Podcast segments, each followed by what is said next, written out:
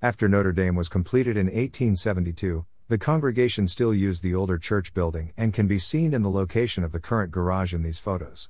The old church was built in 1856 and called Our Lady of the Pines or St. Mary's of the Falls. Thanks to Dolores Baudet for the info and older pictures.